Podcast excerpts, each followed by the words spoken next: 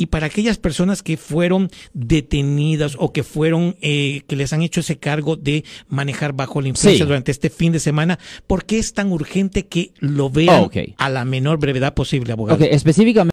específicamente de las personas que tienen licencias para conducir.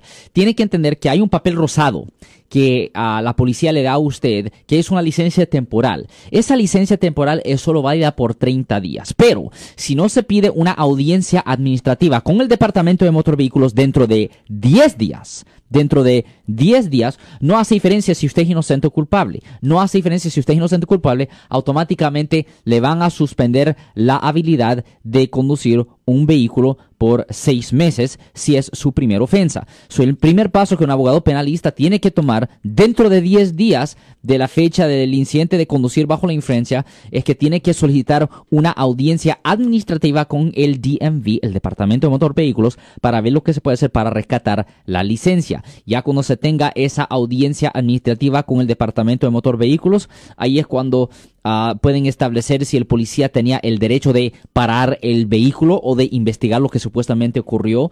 Pueden eh, establecer si el policía arrestó a la persona adecuadamente y si identificó a la persona adecuadamente. Y finalmente se puede establecer si la persona estaba conduciendo um, con un nivel de alcohol de punto cero ocho o más. Es muy importante tener esa audiencia administrativa con el D M V.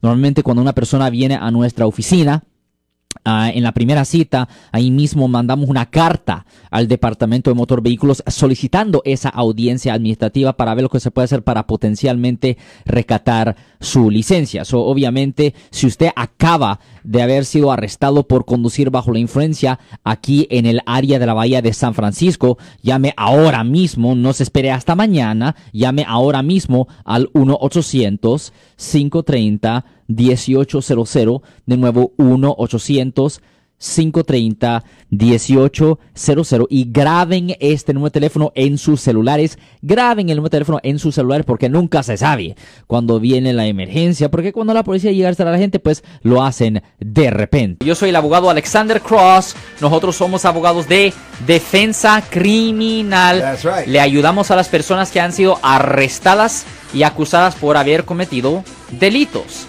Si alguien en su familia o si un amigo suyo ha sido arrestado o acusado, llámanos para hacer una cita gratis. Llámenos para hacer una cita. Ese número es el uno ochocientos, cinco treinta, dieciocho cero cero. Estamos aquí en toda la área de la Bahía.